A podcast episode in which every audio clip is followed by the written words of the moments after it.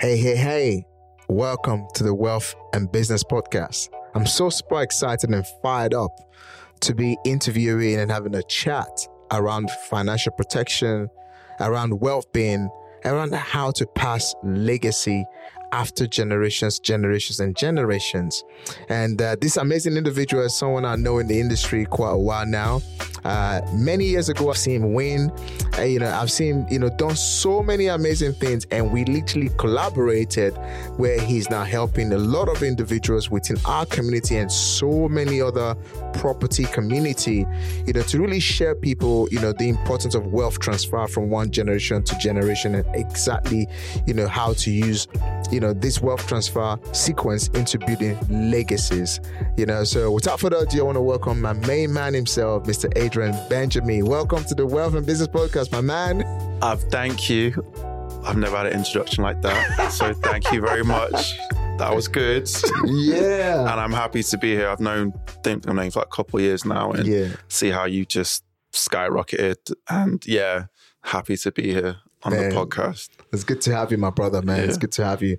Yeah. So, Adrian, talk to me. Like, you know, who is Adrian? You know, and um, how did you become, you know, a financial, you know, um, protection specialist? Okay. It's, it's kind of a long story, but my CV is, is quite varied. So, originally from Manchester, I know a lot of people say the accent isn't there anymore. Traveled a lot, and I went to university in Birmingham doing business studies, and then I did a four year degree there and a placement year for Bosch, German company in Worcester. And I always wanted to get into finance.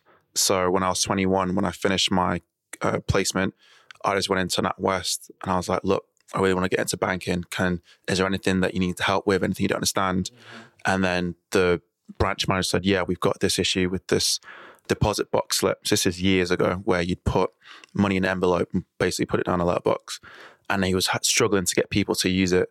So I just came in and analyzed why people were using it, why not, um, how to market it, and trying to make the product stand out really. Um, so that was helpful. And then the month after that, I worked for Barclays in the co- corporate division. Again, I wanted to get as much experience before I graduated. So when I came out of uni, I've, I've got a job. Um, did my final year, and then when I graduated, I was fortunate enough to go on the Mountbatten scheme. So the Mountain Mountbatten scheme is basically like a mini apprentice. So you're getting graduates from all around the world. So China, Australia, Nigeria, America, all over, and we all come together and we we study in New York for the year. So I, I was lucky to do um, investment banking for UBS. Um, so this was 2009, so kind of midway through the, the last major recession. So seeing that in real time and the effects of of not doing a lot of analysis on risk was huge. Um, having that experience and obviously learning American culture, Swiss culture, just learning about loads of different people and traveling a lot. That was like huge for me for my career. Like gave me a lot, a lot of um, confidence going forward. Came back, did recruitment in Manchester for about a year and a bit because I couldn't find any banking jobs in Manchester at that time. And then I moved to Royal Bank of Scotland when Royal Bank of Scotland were quite big back then. It's like 2012, I think, um, in their invoice finance division. So again, understanding how banks lend money and how people apply for it. Again, first-hand experience helps with helping people with property as well. And then I wanted to move to London, and I worked for a number of like small fintech firms. So I worked from like obviously large institutions and then startup companies. And then 2016, I worked for HSBC on the ring fencing project. So with the crash of 2007, 2008, the Financial Conduct Authority said we need to separate the investment bank from the corporate and retail bank. So if the investment bank does anything too risky, our money isn't affected by that. So that was a, a huge project. And then I did um, work with Visa on their payment platform and then Bloomberg on their KYC project. And then I worked for Deloitte for HSBC. So again, it's a bit varied all over the place. Wow, no, that's not that's not all over the place at all, man. when I speak to recruiters, they're like, it's not a straight line. So it's like Manchester, then Birmingham, then Worcester, then New York, then Manchester, then Reading. And it's like, you know, for me, that makes it very unique because that gives you a very wealth of experience of countries, of nations, and also, you know, companies after companies, UBS, Visa, Bloomberg, Deloitte. Bloomberg, yeah. like these are proper, proper large corporate organization, you know, you know, doing big things, you know, within the finance industry. You know, that for me is a it's a it's, it's huge. I mean, I mean, talking from the point of my, you know, from where I, you know, where I started or where I am, you know, I've never had a corporate background experience in my life. Never had a corporate job.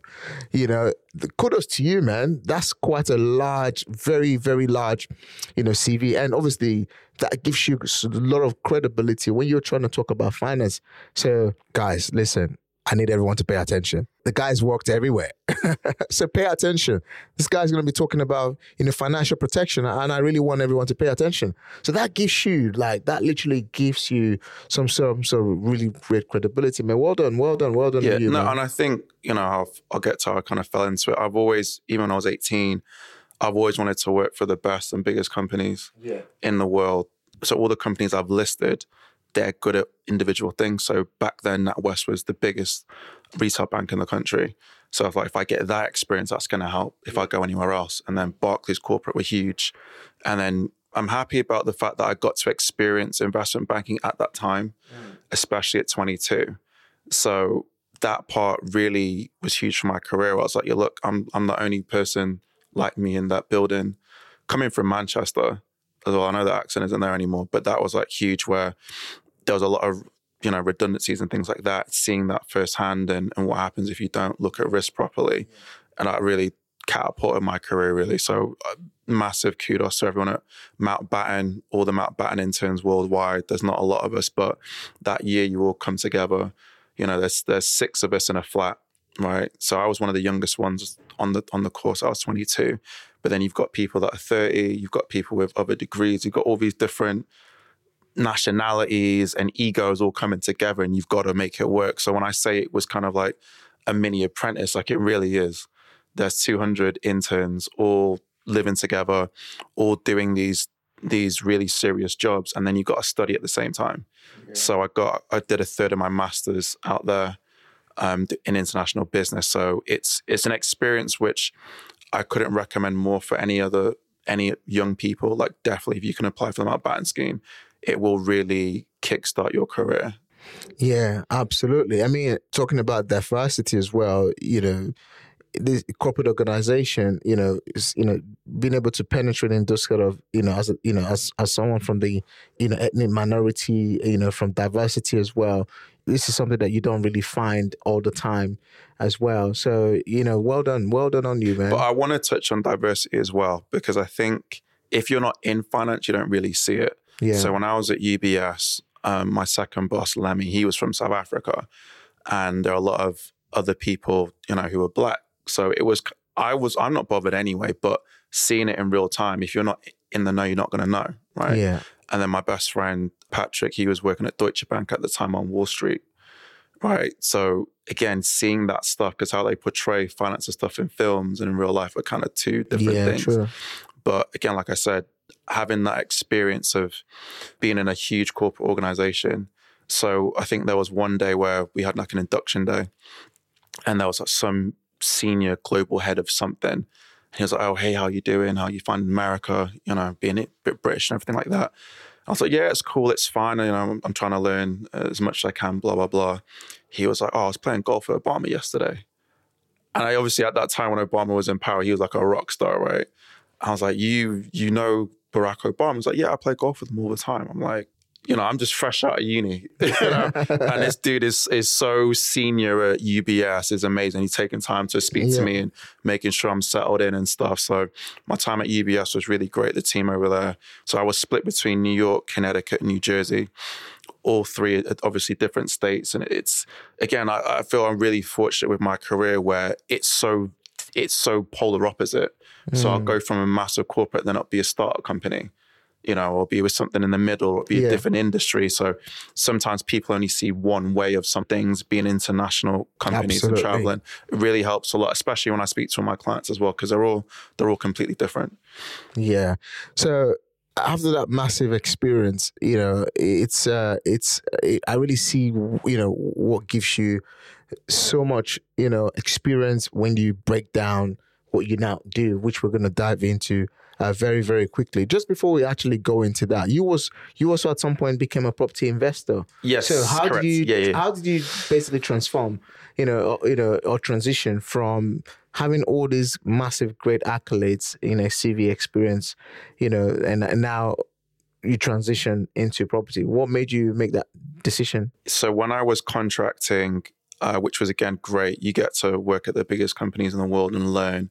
Um, but it can be sometimes quite volatile, where sometimes you've got something, sometimes you haven't. And I got to a point in my career where I felt happy and confident that I've done, I've ticked them all off. I don't want to do it anymore. Um, so I was like, you know what, just spend more time trying to learn property because that's kind of where all the rich and wealthy people are. Doesn't matter where you are in the world, property is always a big thing. So let me study it. Um, like many people, read Rich Dad Poor Dad, and I was like, okay, I have to do property. So I just went to loads of networking events, lots of training, um, and went to different training providers and took it really seriously. And then set up my own property business in 2019 um, to help investors find properties they might not know about or might not have the time to, to go and visit it. Great. I wish I knew about your training back then, but anyway, so a whole nother story. But at least I get to spend time at your boot camp, and I'd still absorb stuff with. Like I said, you need to trademark your your buy refurbish refinance. Absolutely. You need to It's- trademark that because I don't know very- anyone that's It's done very that. unique, isn't it? Yeah, before all these other training providers steal it and call it something else. Daniel started it first. Daniel Moses Residential Buy Refurbish Refinance. And you can pay me later when we trademark it. I told you to do that. Thanks, my brother, for that recommendation, man. I appreciate it, man. So you made that transition into property, you know, and and eventually, you know, how how did that and you know how did that go, and what how did you make the transition again back into finance? Yeah. So 2020, I know it sounds years ago, when COVID, we didn't know what COVID was. And then COVID hit, and I was like, I want to get out of contracting. Let me again do property in a little bit more detail. When I was speaking to investors about buying investment properties, always ask the same questions like, why are you doing it? And everyone, no matter what background, it's like, I want to do it for my family. Obviously, you want the cash flow from the rent, capital Yeah. appreciation, but it's all legacy planning and all that other stuff. And when I was reading my mortgage qualification, CeMAP, I was thinking, no one thinks about the long term. They kind of get into stuff and they kind of figure it out. So when I speak to my investors, it's like, I want to give it to my my children and, and everything like that. But if you don't have like the life insurance or the will or a trust, like how is that going to happen? And a lot of people think that if they pass away, everything will get sorted out. And it, it's really not the case at all. And because I've got the corporate experience, I can see how companies plan like 10, 20, 30, 40, 50 years in the future. The day to day person really doesn't. And if they don't, they're going to be at a disadvantage. So when I speak to clients, it's like, okay, five, 10, and I sit with them, like, how are we going to plan this? Um, when I worked at Bosch, which is a German company, the Germans are very efficient in everything. They plan everything. There's always a plan. There's always a plan A, plan B, plan C. Because I was, even though I was there for a year, that really stuck with me about always planning stuff and being on the ball with with figures and what they're going to do. Um, and then the New mm-hmm. York experience is it's a million miles an hour. We need stuff done now. It should have been done last week. And the rush and, and getting everything done really quickly, being a very entrepreneurial environment. I mean, I'm good at networking, but New Yorkers are on steroids. It's just, you know, America is on another level, man. America is on another level. yeah. So I feel I brought that with me, even though my personality is a bit more laid back. But being around that for a year and just seeing stuff happen, like if someone, if I met you, like, okay, let's go into property, like they'll just do it. They won't think twice about it and then they'll just go, well, they'll fail and they'll keep going, they'll keep, keep going. And that's the culture over there. And obviously, British culture is a little bit more reserved and laid back. But if you do push the boundaries a little bit more, you do network it, you'll, you'll get, you'll get to where you want to be a lot quicker. Absolutely. Absolutely. Great. So that's how you made the transition, you know, from the corporate world, the property, from property into becoming a financial, you know, you know, uh, a specialist at the minute. So, I mean, let's break this down. What is actually financial protection? What does that mean? What does that even mean? Good question. I don't even know what that means. So financial protection is mainly protecting you. Um, it could be a variety of things. So life insurance is, is straightforward. If you were to pass away, your family or whoever you assign the life insurance to can get a tax-free lump sum, especially if you put it in trust, which we'll get to later.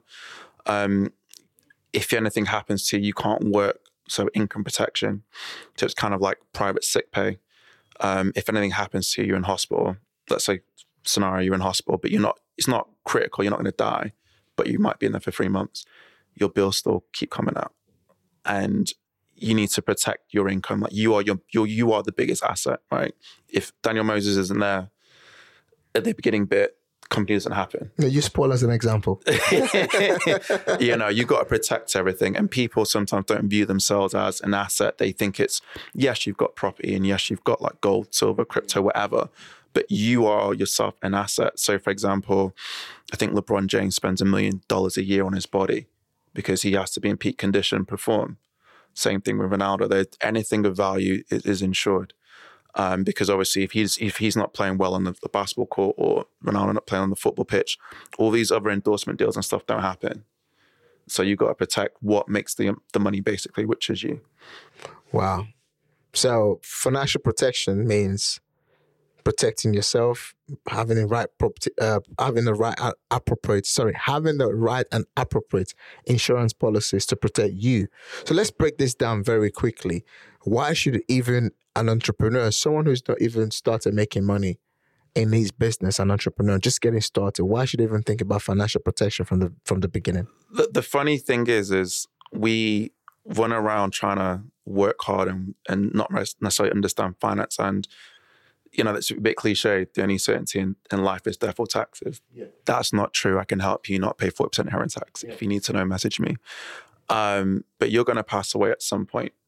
So if that is going to happen, you can give your family a, a tax-free lump sum within reason of what you earn for free, right? And that money is, again, that's real legacy building.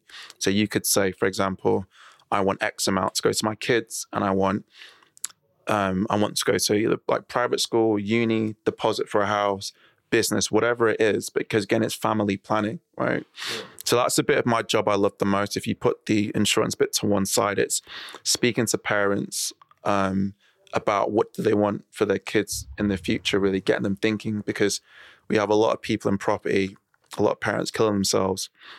And I'll just ask, like, did your kid even like property? And they're like, I don't know like the positive thing about you and your kids is your kids are here all the time. They're immersed in it, right? It's not going to be a transition. They know what you're doing every day. They're getting the skills. They don't even realize it. But some parents are just building this portfolio and then the kids, you know, they might not even be financially literate to run the company. What's the point? But when they, when I speak to them, it gets the parent thinking, okay, yes, no, well, maybe I should give it to my niece or my nephew. But again, it's planning because Elon Musk is flying to Mars. Right? They planned that they're doing all this stuff, all this electric cars stuff. They've been planning stuff for, for decades that we don't realize. And, and, what I want to bring is my corporate experience to just anybody, the everyday person. Like, look, do this, put it in a trust, do this, do that. Like, plan for the worst, right? Obviously, we don't want the worst to happen, but mm. it's planned. And then the financial crash 2008, 2009 was huge. It changed, it's changed everything going forward. Yeah. Wow, wow, wow. So let's let's talk about the mis- misconception that a lot of people have, especially, especially. Um, I echo this. I can't echo this enough. You know, especially when it comes to the ethnic minority, right. the black community. You know, you know, and it, I'm not too sure of the Asian community, but I want to really hammer on the black community because I, you know, I mean, I'm in a lot of networks, you know, where you know people don't even realize the importance of having a simple thing as a will. And people don't even have the importance, for example, of having, you know, life insurance, you know, income protection insurance, you know, the misconception in this whole financial protection. You know, what would your reactions be to that? What would you want to say about that? I get a lot of it. I mean, you know, I'm Sierra Leonean, I'm West African. Um, similar to obviously coming from Nigeria if you talk about death, people feel you're preempting it. And obviously, we know that's not the case, right? We talk about life insurance. Obviously, I don't expect to drop dead tomorrow. But it's like, like I said earlier, like it's guaranteed to happen. We just don't know when. It's destiny, isn't it? So why would you not plan for that and put yeah. contingencies in place? And again, it's with the legacy planning, it's multi generational, right? So you could be a grandparent, you've got your kids, you've got your grandkids. That's a hundred years worth of family that someone can plan, right? So, and again, because I've been on the property circuit for about four years, everyone's so invested in property, which is fine. And I'm there to financial protection goes alongside your property journey, but have the end in mind that makes it easier. So even me with, with my property, if anything happens, I know the family is good, they've got it. If my nieces, let's say my nieces need to, to go to university in, in London, they're living at my place rent free. Like, why would I want my nieces paying rent for? It's a waste of money. So that me buying one property helps my nieces, helps my all these other people in my family. That's the, that's a, that's why we love property so much, right? Yeah. Um, but again, if something happened and I couldn't pay the mortgage, hence why life insurance is normally attached to the mortgage, then the property is going to get repossessed. It's going to be put in auction. Yeah. And at the bottom of every single mortgage statement, it says, if you do not keep up with your repayments, your property can and will be repossessed. It's there in black and white, but no one really pays attention to it. So my my job as a financial protection advisor is like, look, my job is to help you to make sure your property portfolio does not end up in auction. Because, you know, I don't really like auctions because someone's had misfortune financially and then you're selling the property, you know, lower than what it really is just to get paid. And who's getting paid? It's the lender. So again, I don't want anyone to to go for it because you put so much time and energy and effort buying that property. Someone else can take that off you because you don't own it because you still have the mortgage to pay. And with my buy to let investors, yes, your tenants are paying the, the a bit of the mortgage, they're paying interest. That capital, that big balloon payment is is due in 25, 30 years. Like then what? Even if you're alive, like what is your strategy 25, 30 years down the line?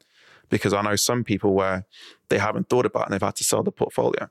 And then you're paying capital gains tax and all these other fees, which if you planned it properly, you, sh- you shouldn't be doing that. Property is forever. That's why we're in it. Yeah. Absolutely. I mean, you mentioned something there just now, right? You know, a lot of people, you know, if something was to happen, you know, the house is bought off, you know, it just, the house is paid off rather than actually selling it. And then it goes to someone, you know, you love and you, you know, if something was to happen to someone. Now, in this particular case, it's not just the financial protection, is it? That just, you know, because you have an insurance policy and then you pay off that mortgage or the insurance pay, pays off the mortgage. But, you know, how important what's the important you know of a will in this whole process because yes the, the insurance can pay off you know the debt but you know the inheritance is not automatic is it yeah without a will correct. the government comes in as well yeah wills are important as well because wills is more um, a case of you um, deciding what's going to happen right so if you have possession and things like that who gets what how is it divided? It's kind of like a plan.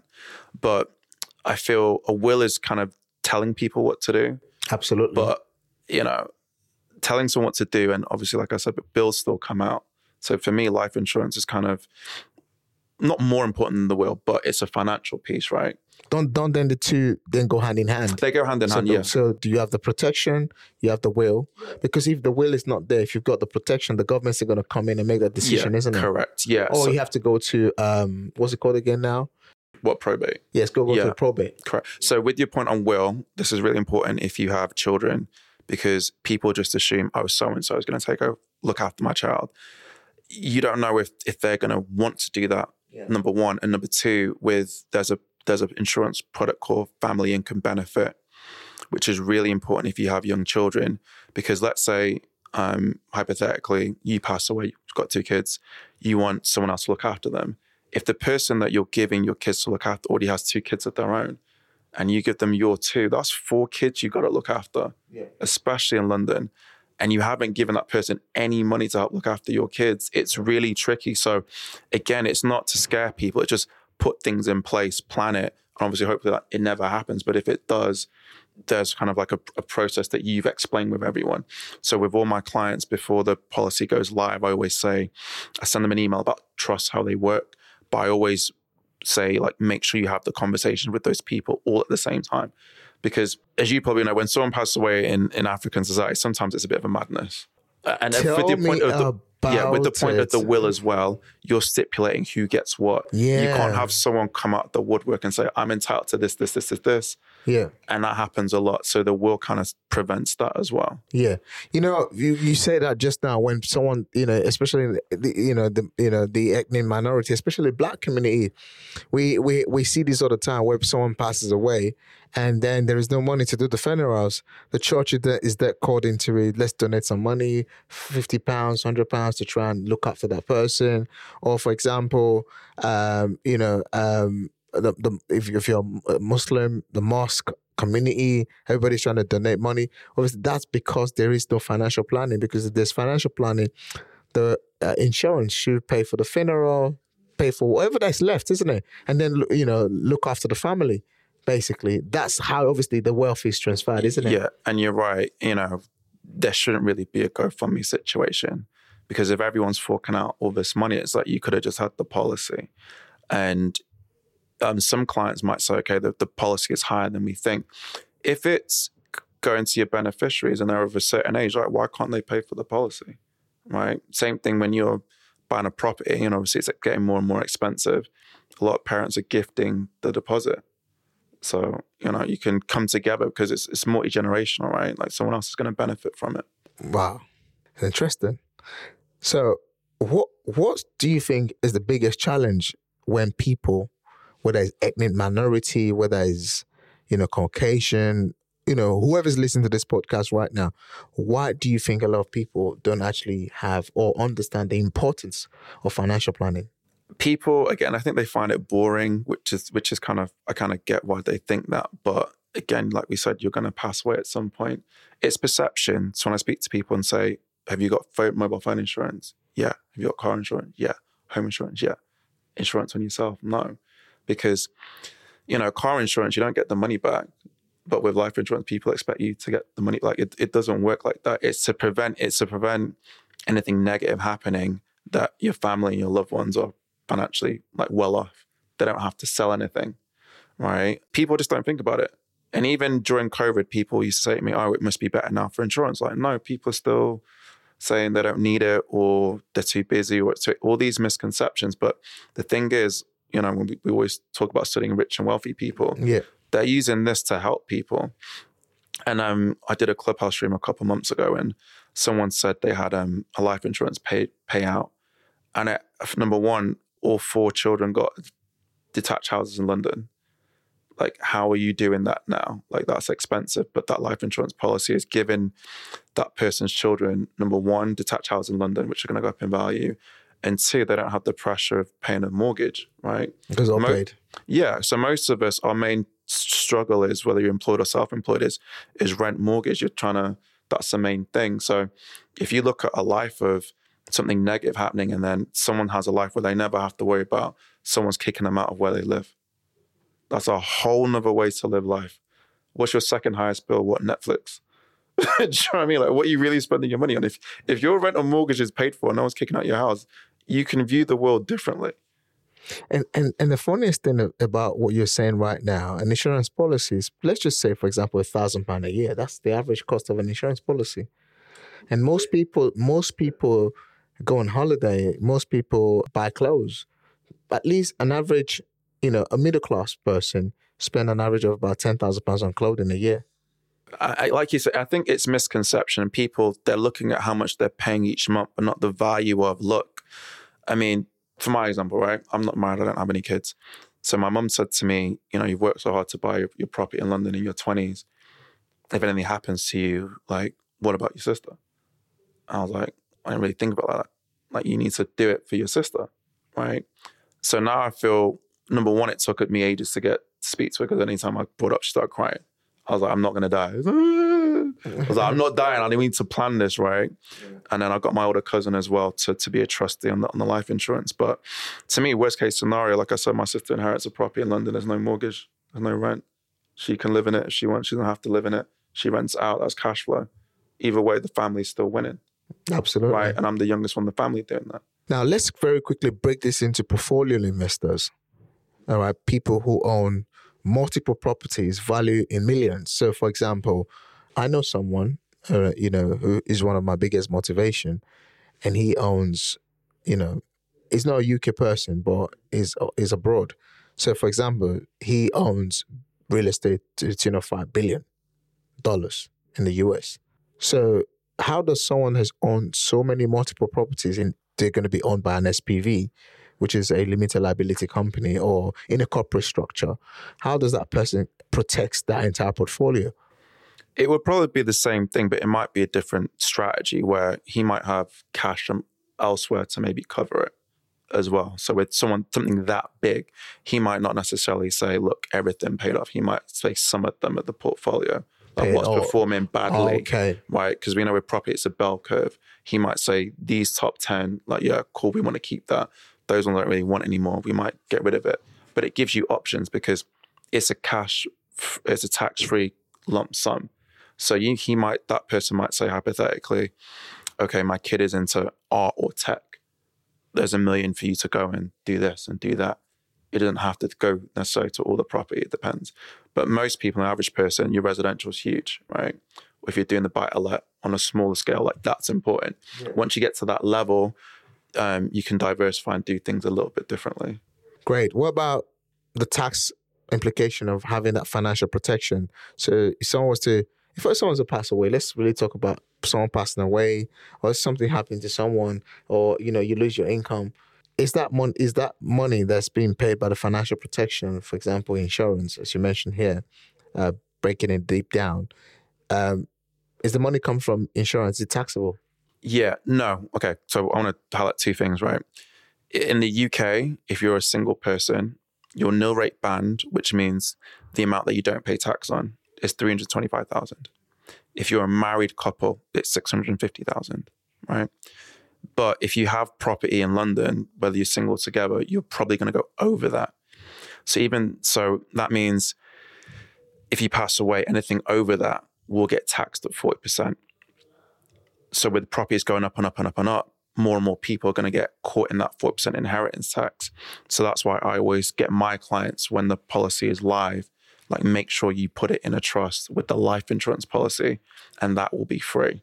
And i help them like go through all the process of doing that because if you're paying this money every month for your family you might as well do it in the most tax efficient way. Absolutely. Yeah but i think with your point because it's it's more awareness people don't know about it you're going to get caught in the 40% inheritance tax great great great so you're saying there's a way to plan it there's a way to structure it in order for you not to be financially protected, you know, in a way where you think, oh, I actually done it, it's protected, my my family is going to be looked after. But yet the taxman comes knocking at the door Correct. and the money's gone. Yeah. And, you know, I think there've been calls for them to increase the inheritance tax banding for past 10 years and they haven't. Because again, if you look, take London as an example, even if you've got a studio in West London, it's going to cover more than 325, right? And then you've got all your other assets on top of that, right? You're going to get taxed. But this is a way that, again, this product has been around hundreds of years. But because the perception of it isn't positive, people don't look at it and they don't want to know. And if you if you're not financially aware, then you're gonna number one, you everything you're you're trying to buy, especially properties, is going to go in auction. And two, even if you do have the, the life insurance, you don't put it in trust, not efficient because you're paying 4% tax. So if we t- take the insurance to one side, I like speaking to clients to make sure they plan and think of things, especially my clients that have children about having a guardian and speaking to the guardian and having things in place. Like that's really important because I'm going to review the, the insurance with them every year anyway. So the plan is we do the insurance once, we don't have to change it, but life happens, right? If you have another child, that will change. If you've got another job, which is more money, that will change. Daniel, you're going to be worth 200 million soon. Your insurance is not going to pay out what it is. It's going to keep changing. It's it's a annual thing. So, like I said, my job is to go side by side with whatever business or property things people are doing. It's there to help you. It's not a negative thing. Absolutely. So it's not a negative thing. Get yourself protected. You know, you know, protect your legacy. You know, obviously build an empire. Protect. The most important is build an empire. Protect the empire. Build a legacy. Protect the legacy. And the most important thing is successfully transition that legacy to the next generation. Property in the UK, it keeps on going up and up and up. And even if you're on a really good salary, it's going to be difficult. So I feel, even when I was living in New York, in Manhattan, like I said to the, the Columbia students, are you going to buy here? And everyone kind of laughed. Like same thing in Hong Kong because it's so expensive. Like let's say West London, even if you're on a really good site, you're never going to be able to afford it. So with property, you're going to need that family help, right? So if you're getting some inheritance, it's going to help you kickstart that and keep it keep it in the family. So I think now more than ever, I think life insurance is important just to like maintain property and also to acquire more in, the future for the future generations. Absolutely. I couldn't agree anything less. You know, this is quite spot on, man. Like literally, this is so much value, so much information, just educating people the reason why they should get financial financially protected. You know, it's all well and good. You want to make money. You know, it, it's all well and good. You want to have that financial freedom. It's all well and good that you want to, you know, really become successful. But success without education, when the worst is to happen, still leaves the family poor.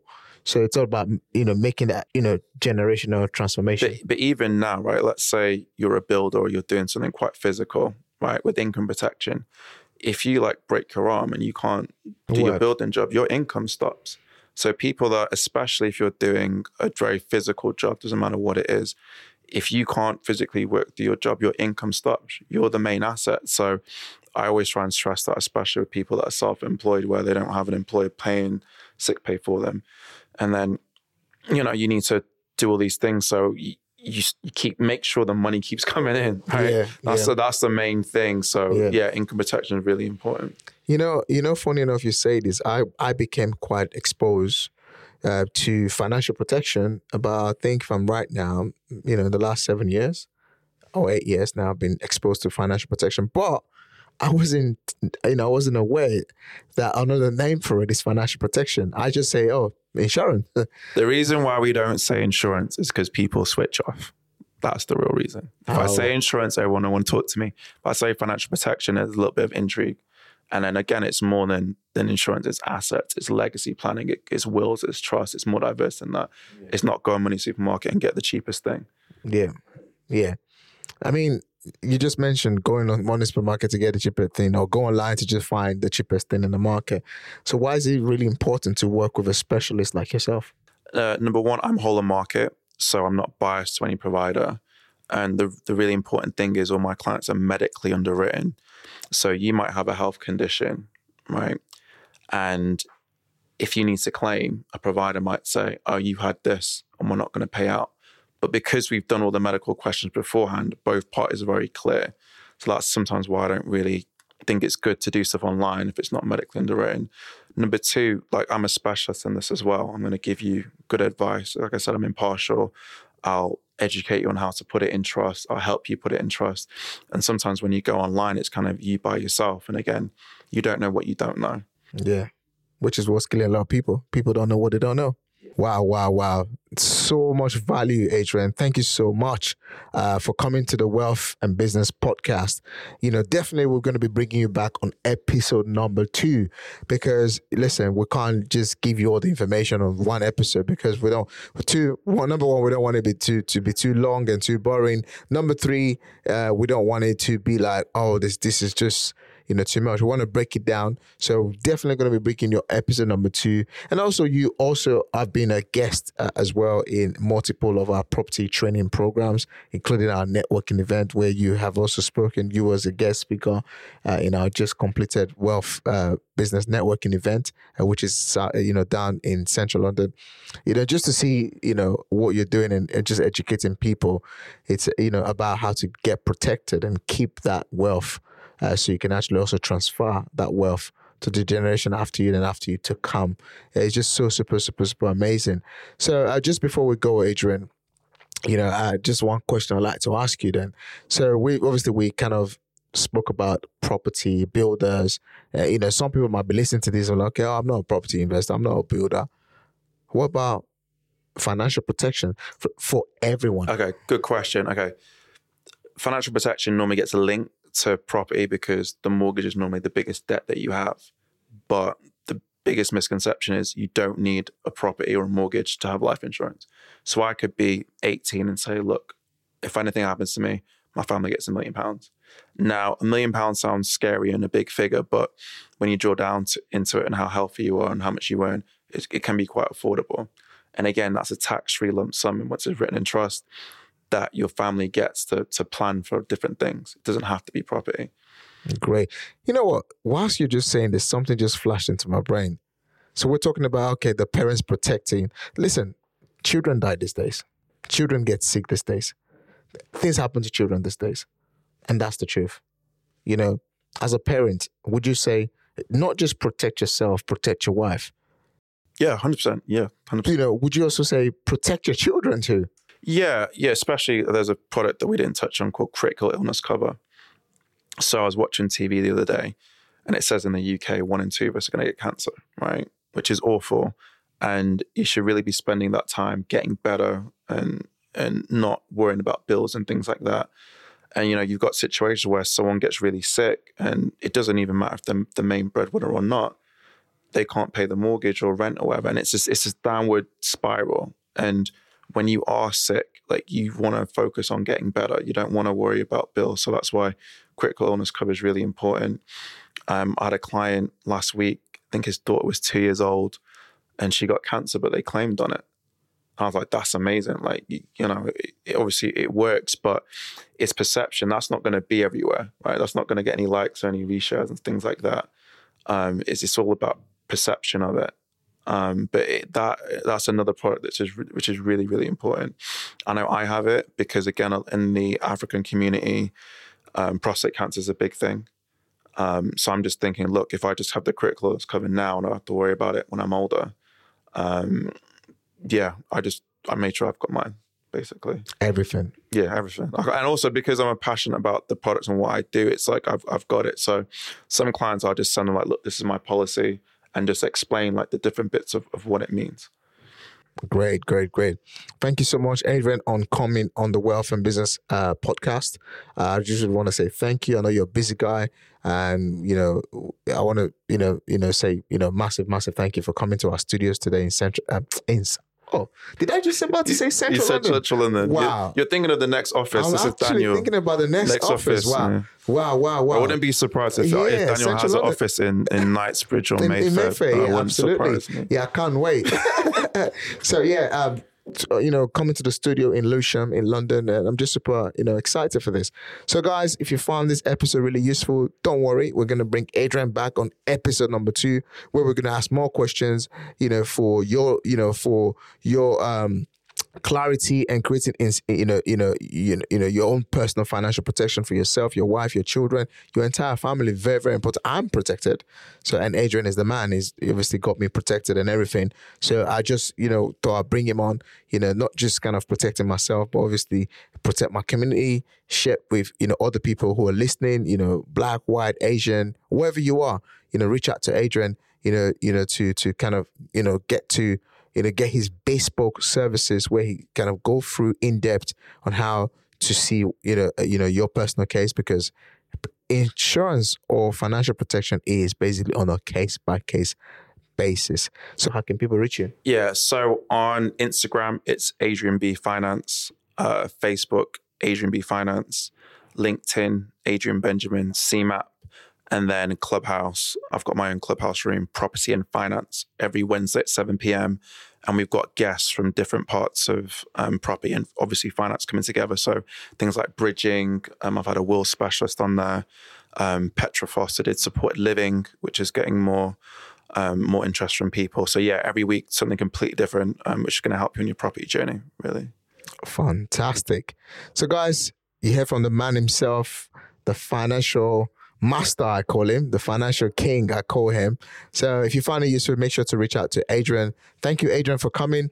Uh, Just, guys, before we go, don't forget on this year, 2022, we're looking forward to hosting our first Business and Wealth Summit coming up in November 2022.